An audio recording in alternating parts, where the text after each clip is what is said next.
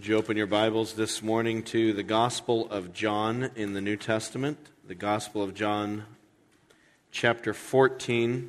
This morning we're looking at verses 15 to 31. John chapter 14. That's on page 1068 if you are using a Pew Bible.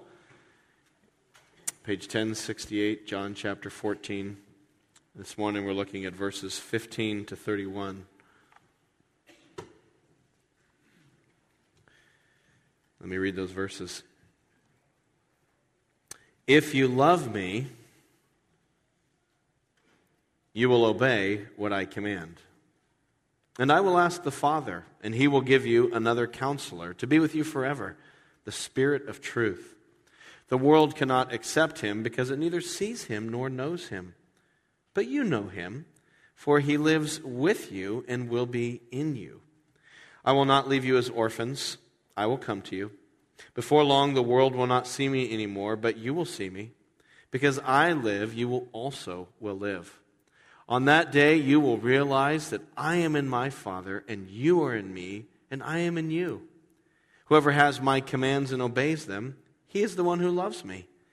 He who loves me will be loved by my Father, and I too will love him and show myself to him. Then Judas, not Judas Iscariot, said, But Lord, why do you intend to show yourself to us and not to the world? Jesus replied, If anyone loves me, he will obey my teaching. My Father will love him, and we will come to him and make our home with him. He who does not love me will not obey my teaching. These words you hear are not my own, they belong to the Father who sent me. All this I have spoken while still with you. But the counselor, the Holy Spirit, whom the Father will send in my name, will teach you all things and will remind you of everything I've said to you. Peace I leave with you, my peace I give to you. I do not give as the world gives. Do not let your hearts be troubled, and do not be afraid. You heard me say, I am going away and coming back to you. If you loved me, you would be glad that I'm going to the Father, for the Father is greater than I. I have told you now before it happens, so that when it does happen, you will believe. I will not speak with you much longer, for the prince of this world is coming.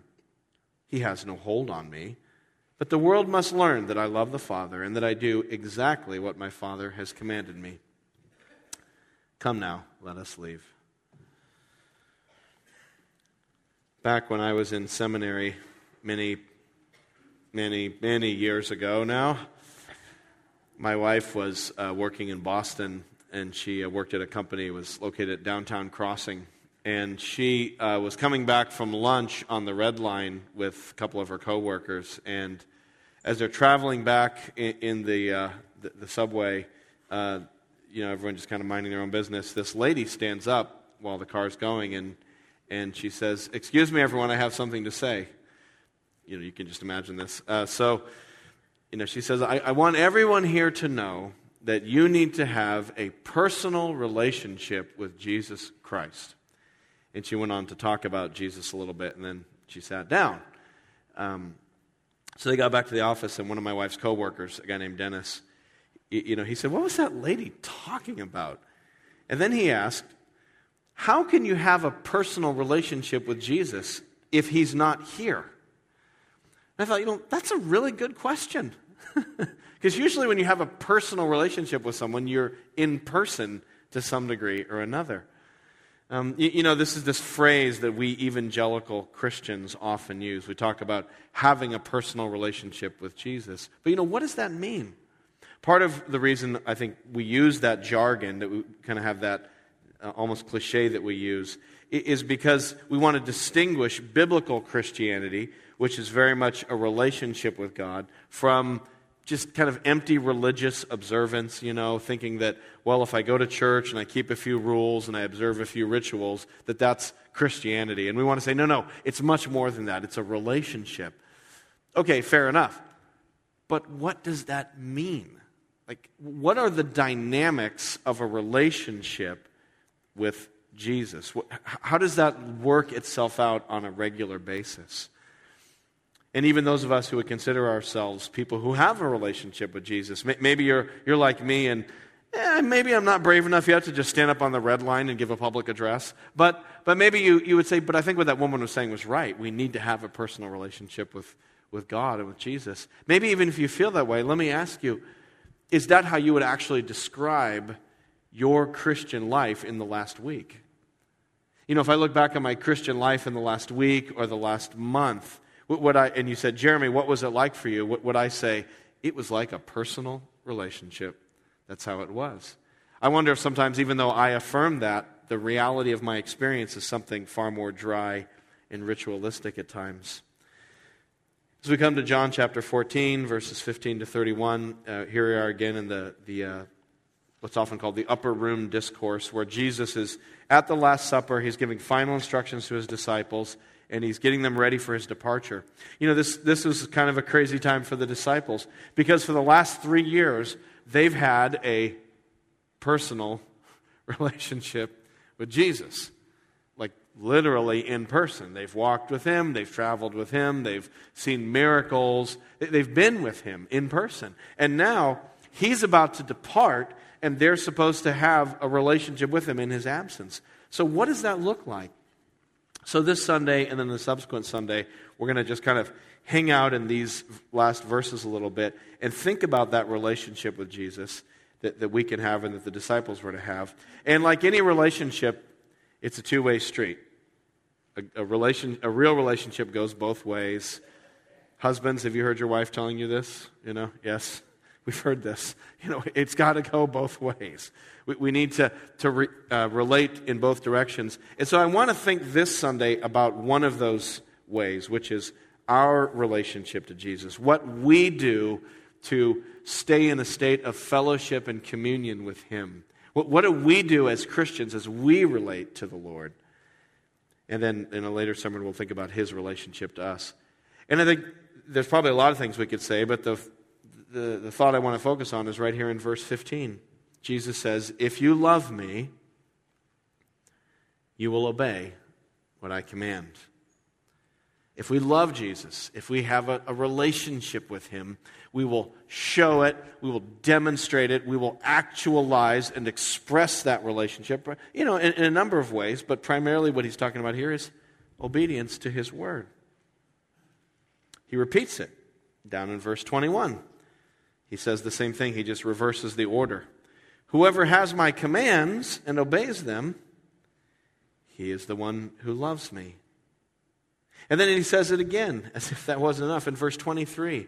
If anyone loves me, he will obey my teaching. My Father will love him and will come to him and will make our home with him. Then we get the, the, the negation, verse 24. He who does not love me will not obey my teaching.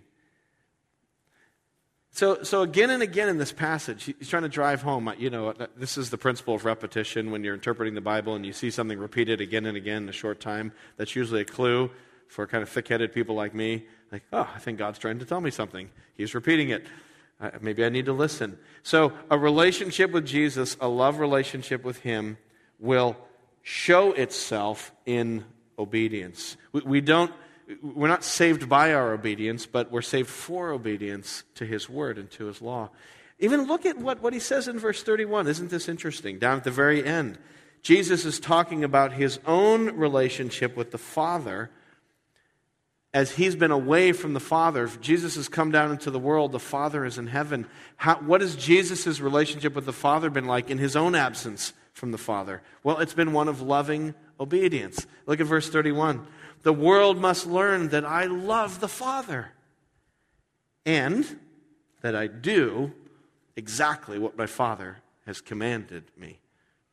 So, even that paradigm that Jesus has with the Father becomes our relationship with Him when He's absent from us. We love Him and we keep His commands. And so, in Jesus' absence, that's how we relate to Him. We love Him and keep His commands. If Jesus was standing right here today, we would love him by keeping his commands. Because whether Jesus is here or not here, he's the king. He's the King of Kings. He's the Lord of Lords. As we studied last Sunday, He is God made visible. He is God in the flesh. And so to, to have a real relationship with someone who's the King or have a real relationship with God part of that relationship has to be obedience because that's who He is. And so this is how this is how we, we, we show our love to the Lord. And obviously, there's other ways too prayer and, and, uh, and worship. And, but it really comes down to obedience, isn't it? I mean, prayer is even an act of obedience in many ways. And so, this is the fundamental dynamic. If we love Him, we'll keep His commands, we'll keep His word. We need to stop and kind of ponder this because there's always a danger of thinking that we can have a relationship with the Lord without obedience. Thinking that it's possible to love the Lord without an obedience growing out of it. Uh, it it's easy to, to uncouple these two ideas the source, love, and the, the response, obedience, and, and to pull them apart and thinking that you can have one without the other.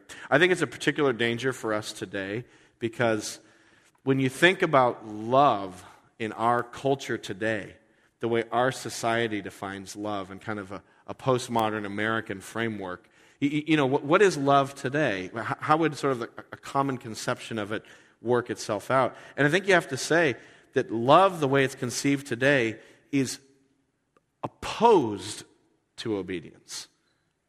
That, that today, the way people think about love is that if you love, then that's the opposite of obedience or commitment or structure or obligation or morality. That, that these are kind of opposite sorts of things. You know, Jesus says, if you love me, you'll obey me. And today we say, if you love me, you'll let me.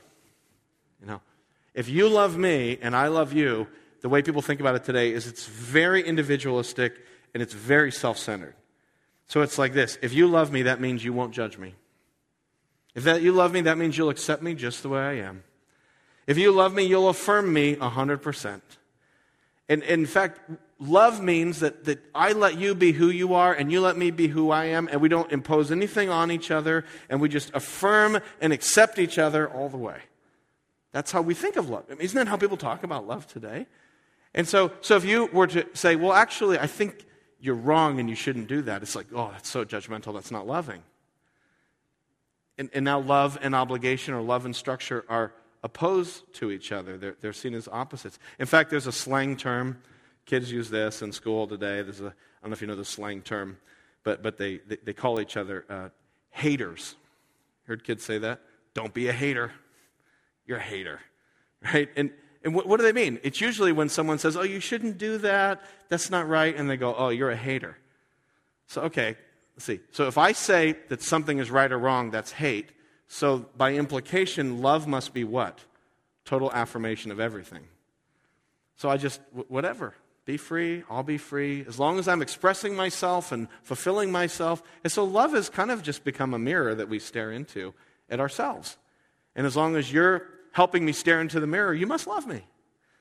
So then to hear Jesus say, no, no, if you love me, you're going to do what I say. wow, that just kind of doesn't make sense in our world today.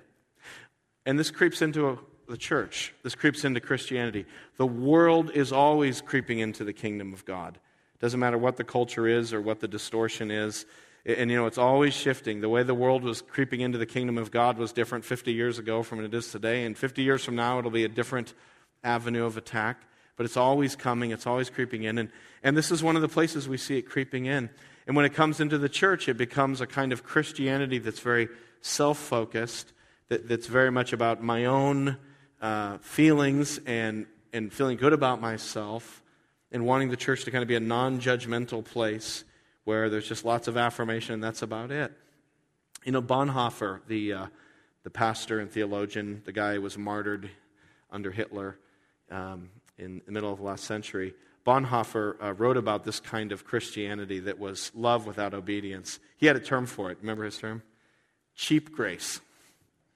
That's what Bonhoeffer called it. Cheap grace.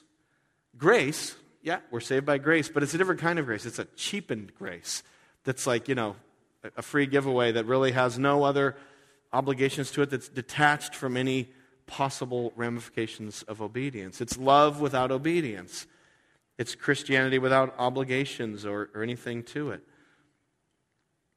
How do we get cheap grace? Where, where does that come from? It's a lot of sources. I think sometimes we can, we can lay the groundwork for cheap grace, even in how we speak about Christ to other people. You know, we, we want to be Christians who are sharing our faith. We want to tell other people about Jesus. Maybe we're not brave enough yet to stand up on the red line. I don't know. Maybe some of you are like, yeah, I'm doing that this week. Maybe I gave you an idea. I don't know.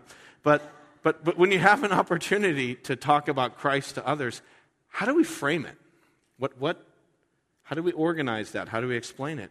And I think sometimes we actually can set the stage for cheap grace in others' lives even by the way we present Jesus. Let, let me, let me do this. Um, let me give you a cheap grace presentation of the gospel. You listen, and then see if you can find out what's missing. Because the thing about cheap grace is there's things that they're saying is that it's true, it's just that it's leaving out key things. So here you go. This is a, here's a cheap grace presentation of the gospel. You can tell me what's missing. Here's how it goes God loves you.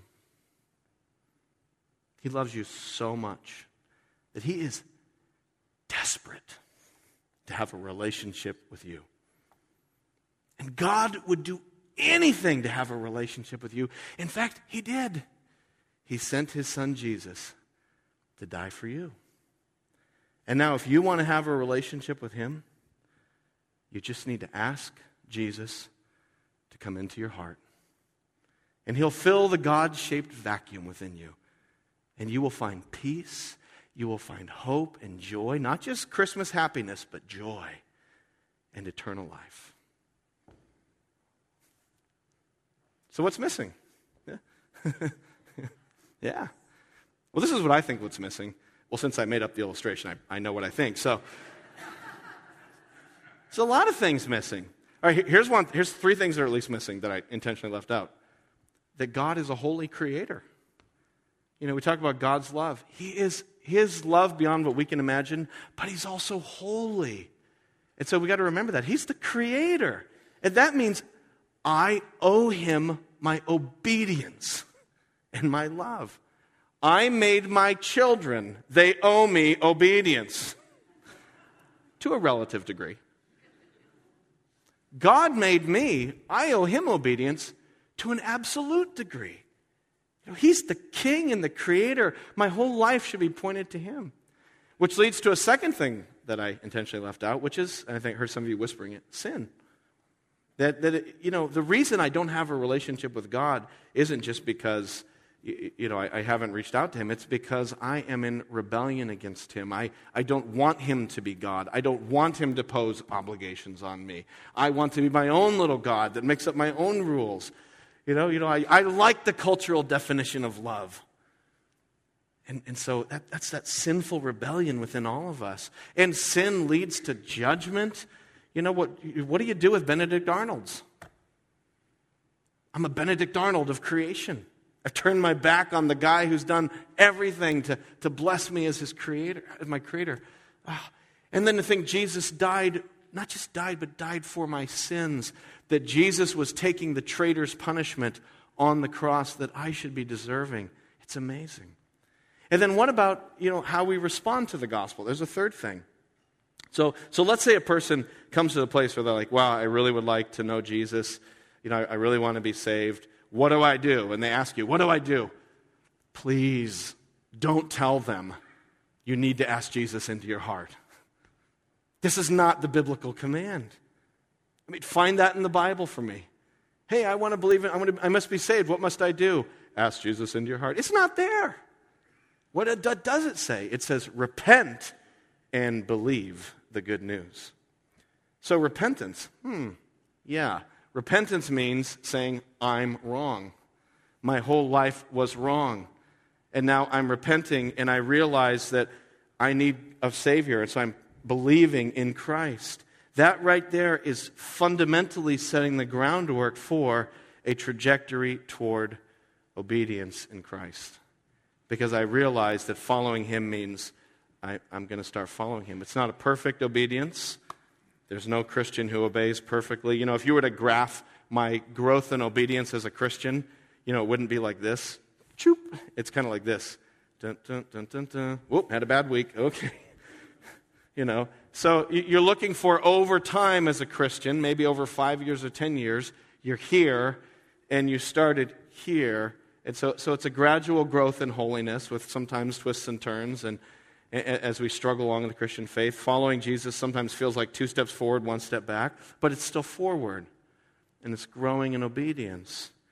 So we, we need to press on into that. But, but when we don't tell people about a holy God or sin or repentance, and we just tell the other side of it, which is true love, and He died for us.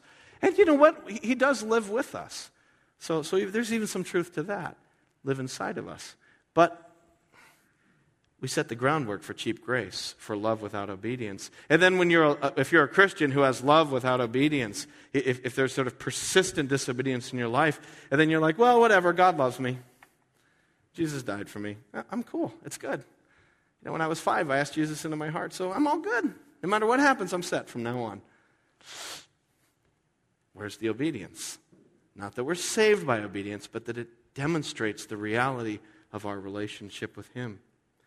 And when you have evangelism without repentance and you have love without obedience, you know, just one more kind of consequence of this is it eventually leads to Christians getting together and forming churches without commitment, forming congregations without accountability, where, where we see the church as more a place about, again, about meeting my needs and affirming me where I'm at, as opposed to us being committed together in Christ.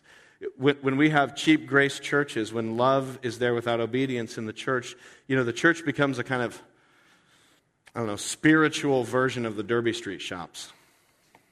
You know, you know the Derby Street shops. If you've never been there, I would recommend waiting to go there till after Christmas. Unless you like fistfights, then that's cool. But um, it, it's tough. I mean, Chipotle is there, but I can't go because it's this time of year. It's killing me. So you can. I share that as a prayer request. Anyway. Um, you, you, know, Derby Street shops, you pull in, you park, and there's all these stores. Just so many. Some stores I never even see, and my wife sees them. She knows what they are. I can't even see the sign. Other stores I see. You know, I see Chipotle, I see REI, the Apple store, and I'm like, okay, that's interest of me. That's the interest of me. I'm going to go into these specific stores and see if it's what I like. And if there's enough of what I like there, I'll keep coming back. If it meets my needs based upon what I'm trying to consume. And I think sometimes we can look that way at the church too. And we can say, okay, I'm really interested in music. I'm really interested in the uh, small group ministry and this. And if it's good, then I'll, I'll stick with it. If not, I, will go somewhere else. And, and I understand there's times in life when we're between congregations for various reasons and we're trying to find where God wants us. But I think sometimes we just keep that consumer mentality, which is ultimately a love without obedience kind of mentality. It's fit, fit my needs, fill my needs, and if my needs are met, I'll just go somewhere else because there's no sense of commitment or obligation to each other. But if the church isn't that, what is the church really supposed to be? I, would like to suggest that biblically the church is really called to be a covenant community of disciples. That it's not so much a spiritual shopping mall as it is a covenant community of disciples. It's people who have come to believe in Christ and are trying to obey Him, who then gather together in local congregations to like cheer each other on and encourage each other, and sometimes hold each other accountable when it's appropriate to be like, let's keep following Jesus. That that's really what it is. I put a bookmark here in John and turn back to the Gospel of Matthew just real quick, just a very familiar verse, Matthew 28. It's on page 989. The Great Commission. More last words of Jesus as he sends his disciples out. He's about to go into heaven, he's sending his disciples out. This is a missions verse, right? Matthew 28, 16 to 20, verse 16. Then the eleven disciples went to Galilee, to the mountain where Jesus had told them to go. When they saw him, they worshiped him, but some doubted. Verse 18. Then Jesus came to them and said, All authority in heaven on earth has been given to me. So there it is. He's the king. We owe him obedience. Here's his command Therefore, go and make disciples of all nations. There's the missions verse. Go to all nations and make disciples. Tell them about me. But what do you do when people want to become disciples? Baptizing them. Huh. So, so if we go out and tell people about Jesus, but we don't end up baptizing people, we're not fulfilling the Great Commission. That's part of it. That's part of how you make disciples. You know, what's baptism? It's when someone says, Yes, I'm a follower of Jesus. One of the commands Jesus gave is to be baptized, so we do that. And that's done by churches. And, and churches baptize people in, into Christ and then into the fellowship of a local church. And then it says, teaching them to obey everything I've commanded you. That happens in discipleship communities called churches. That's, that's the plan. So, you know, we haven't done the Great Commission, we haven't done missions if we just go around evangelizing. Missions is accomplished when people come to faith in Christ and are then baptized and congregated into churches where people learn to teach each other about how to grow in the faith. Because, you know, it's hard to follow Jesus. I need your help. You need my help. We need to teach each other to obey his commands and keep encouraging each other to obey his commands. So we do that. that that's, uh, if you look in your bulletins, there's a little slip of paper in there. This is a, a church membership covenant. We adopted it this, this summer. Uh, churches down through the years have used covenants. It's a, a major New England tradition going back to the very first uh, Christians who came here to New England from England. And uh, covenants have been part of part of our history and our heritage. And what covenants are is, is it's, a, it's what a church says this is what we agree to commit ourselves to together. And if you look at some of the things that are there, look at the second paragraph of the covenant. We will live together under the supreme authority of the Bible and the gospel of Jesus. So if I'm a member of the church and you're a member of the church, we're looking each other in the eyes saying, we're going to live by the Bible as best we can, by God's help. Or uh, look, at, look at the paragraph that starts with, by God's grace. By God's grace, we will walk together in love will care for each other, bear one another's burdens, and pray for each other. Jesus says, If you love me, keep my commands. What is the one command he gives in John 14? Is love one another. How can I love you if I'm not with a you? I, I need to be in community. It's really easy to love Christians everywhere in an abstract sense. That's super easy.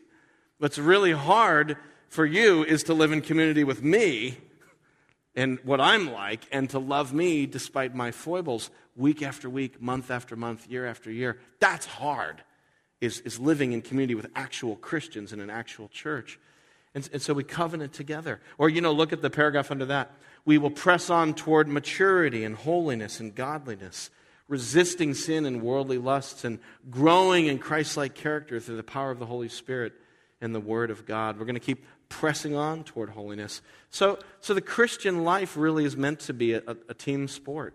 It's something we do, and, and, teams are local congregations, and you, you join a congregation because you're loving Jesus and you want to love him and obey him with others. And that's the plan that, that he set up. That's how, that's how it works. So we grow together in the Lord. But without love and obedience together, you get cheap grace gospels, cheap grace Christianity, churches without commitment, congregations without accountability, spiritual shopping. Can I ask you three questions for application? Just questions you can ask yourself. Hopefully, one of these questions will apply to you, maybe more than one. Here's the first question Are you really a Christian?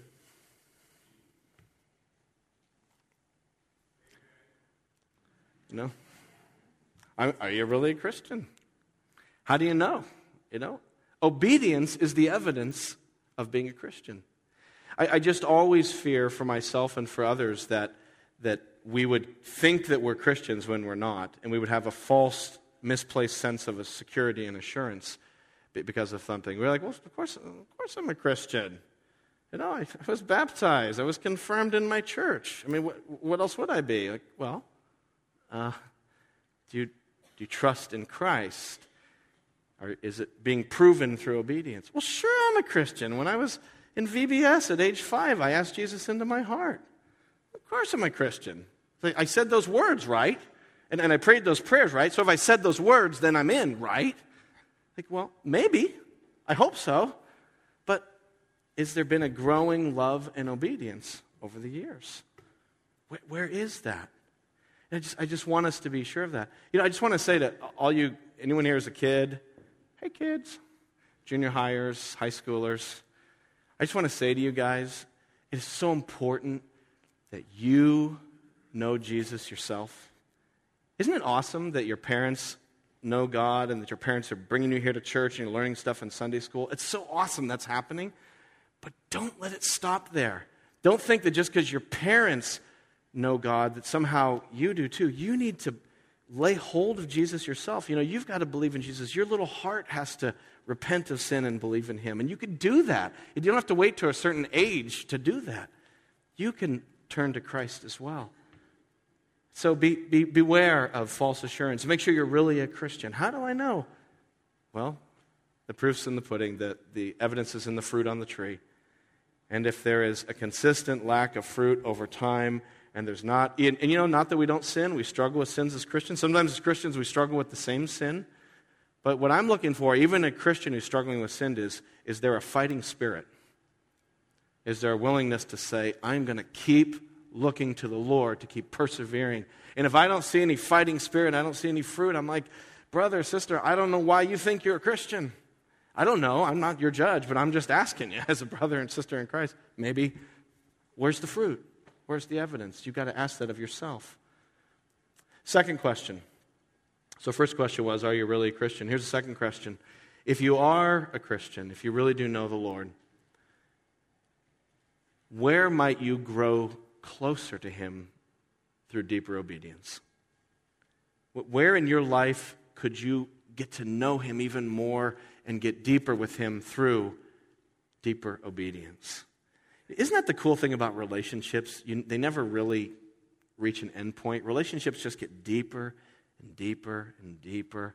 They can get richer and richer. You know, you look at a couple that's been married 50 years and, and they've had a, a happy marriage and, and a, a, godly marriage, and they'll tell you there's been ups and downs and all that. But you know, you've just seen them over 50 years get deeper you, you can get tired of ideas. You can read a book and be like, yeah, I get the idea, I'm going to put it down. But relationships, they just never run out. And that's how it is with the Lord. We get, you know, He's infinite. We can get deeper and deeper in our knowledge and communion with Him. But to get closer than you are now, it's going to mean obedience and pushing some things out of the way that are in the way.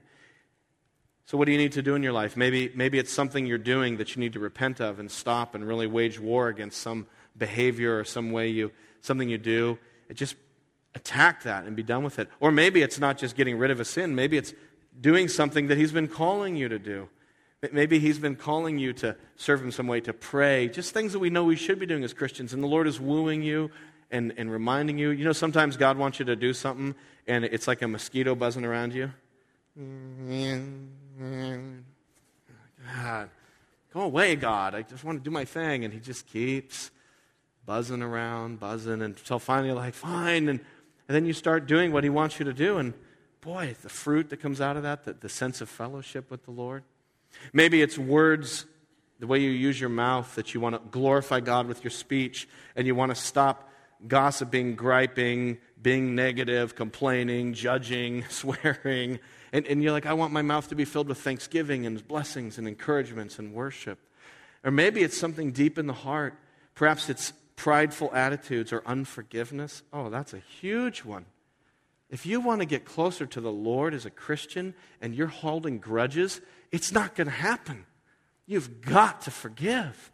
Jesus said, if you want me to forgive you, if, you, want, if you know, you've got to forgive one another for me to forgive you. We've got to let go of the, the unforgiveness and love one another as he's commanded us. And ultimately, we just got to put it all on the table on a regular basis with God I just find this is a recurring discipline in my own soul to put it on the table and be like, God, whatever, wherever, whenever, I'm yours. Use me, take me, rebuke me, correct me, whatever you have to do, I just want to be yours. To present myself as a living sacrifice, holy and pleasing to God. As it's often been quipped, the problem with living sacrifices is they keep crawling off the altar. So we keep coming back on the altar and laying it down before the Lord again and again. So, are you really a Christian? Would you like to grow deeper through deeper obedience? Maybe that's the secret. Maybe you need to obey to experience more fellowship with the Lord. And then the third and last question uh, are, are you a committed member of a local community of disciples? That's the third question. Are, are you, do you belong to a church? Have you intentionally stood up and said, I will commit myself to you, fellow members, to try to do this as best we can by God's grace. And then they go, Oh, you're one who's doing that too. Okay, come in. Join the circle. Let's go. Let's encourage each other. Are you a committed member? Or, or have you bought into this kind of churchless, membershipless Christianity that, that is so weird and so unbiblical. You know, we need to be committed to a, a group of people in a congregation. Or if you are a member of a church, like I'm a member of a church, I'm here, am I really living this? I mean, what's the point of being a member if you're not even doing what we're supposed to do? So maybe God is calling you as a member of the church to actually live out love and commitment and not just be on the sidelines in the periphery so that we can all grow more and more in obedience to the Lord. If we love Him, we'll obey Him. So I would just encourage you to press on to a greater obedience in Christ. We're not saved by our obedience, but we're saved for obedience, to live for Him. And by the way, if I could just say just one other thought, this is a little caveat here. Make sure that if you start getting fired up about obedience, make sure that it's coming out of love. because it's super duper easy to strive for obedience motivated by things other than love. Think of all the reasons you can be obedient, for the, all the motivations for obedience besides love. I mean, here's two guilt. Guilt produces a lot of good behavior. Good behavior, doesn't it? Guilt can drive people to, to live a certain way. Um, two uh, weekends ago, I was up in Quincy at a swim meet for my son, and part of the way our swim team works is parents have to volunteer time. So I was volunteering some time trying to put in my sweat equity into the team. And uh, um, the, uh, uh, the job I had was parking. So I was there at 6 a.m. and I was parking cars till about 8. It was freezing. Me and this other lady. I know nothing about parking cars, so I'm just, you know, got an orange vest. Yeah, sure, whatever, right there. And uh, so we are chit chatting, and so, so it's supposed to go six to eight, and about 7:40, about 7:40, uh, the cars had pretty much stopped coming in. There's no place to put them anyway except to park illegally. I mean, I was telling people, you can park there, but if you get a ticket, it's not my fault. Like, I was telling people that. It was that bad. And, you know, where do you park in Quincy anyway? Those of you from Quincy, I don't know. It's a really, you know, narrow streets and things. So I, I was like trying to park cars. So it's about 7.40, and I just said to the lady, I go, do you want to bag it? I think, I think it's pretty much done. And she kind of goes, mm, mm. I was like, no, no pressure. I, I don't want to make you bag it if you don't want to. She goes, It's just, she goes, It's my Catholic guilt. I wasn't raised Catholic. I've heard a lot about Catholic guilt. The thing is, though, Catholics don't have a monopoly on guilt. there's Baptist guilt, there's Nazarene guilt, there's fundamentalist guilt, there's Jewish guilt, there's dragon mom guilt. There's so much guilt to go around from all these different sources. And, and you can really be a, a very kind of respectable person fueled by guilt. And you might even look at a person who's keeping the rules based on guilt and say, wow, that's a really godly person. But the Lord's like, I don't know them because I don't have a relationship with you because it's not coming from love, it's guilt. Or another thing, just one more example of what can produce obedience besides love, is it can be produced by pride. I mean, that's a huge one, right? I do this and I do that and I don't do that. We can be just like the Pharisees in the Bible, these guys who are so full of themselves and their righteousness. Like in Luke chapter 19, when the Pharisee prays, Lord, I thank you that I am not like other men, evildoers, sinners, like this tax collector here. I, I fast regularly and I give a tenth of all I get. You know, that, that kind of, I don't ingest those substances and I don't say those words and I don't sleep around with those people. And so, look at me. Aren't I great? And that pride that we keep a few rules and we keep them really well and so we just get kind of full of ourselves, that's not a relationship with Jesus either. That's legalism because it's obedience coming out of pride. I'll tell you one thing that's interesting. You can always spot a Pharisee.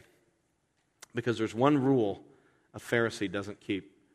And I know this because when I'm in a Pharisaic mode, this is a rule I don't keep. Here's one law Pharisees never keep love one another. It's always judgmental and harsh, there's always that edge to it. So we're not talking about in a guilt driven obedience, we're not talking about a pride driven obedience or a perfectionism driven obedience. We're talking about love producing obedience.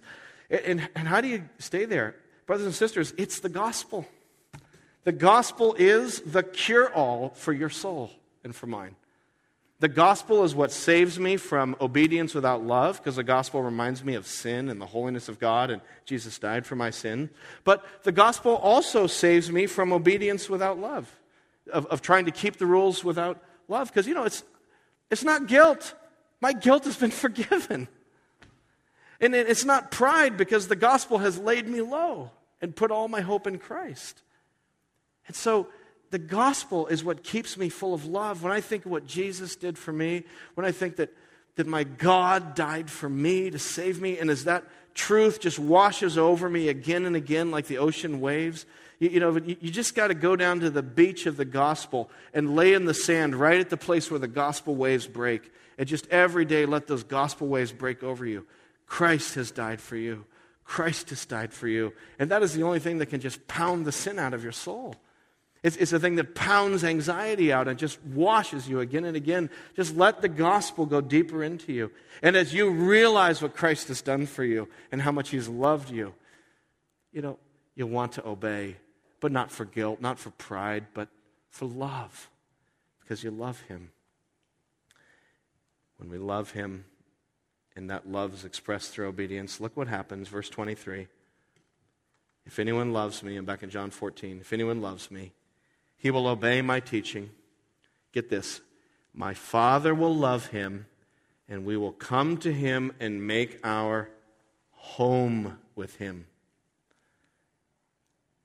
See that word home?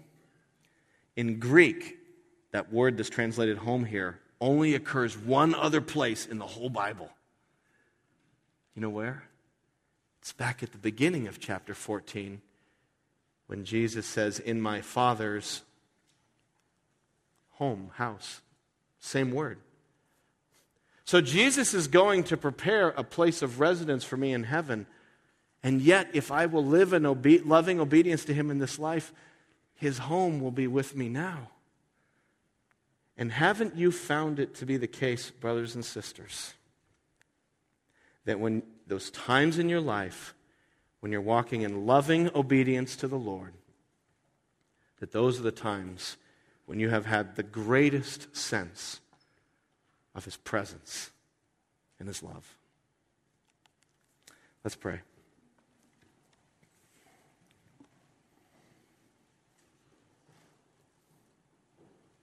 Lord Jesus, we want to know you.